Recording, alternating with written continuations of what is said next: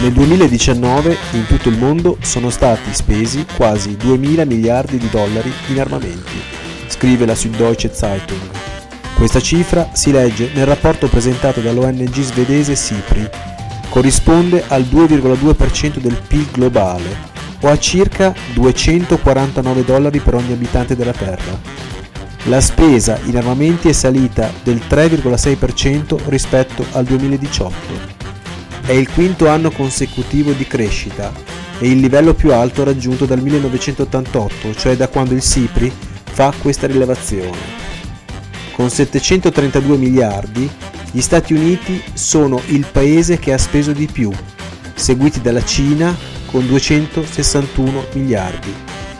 Tra i quindici paesi in cima alla lista, la Germania ha il tasso di crescita più elevato, pari al dieci per cento.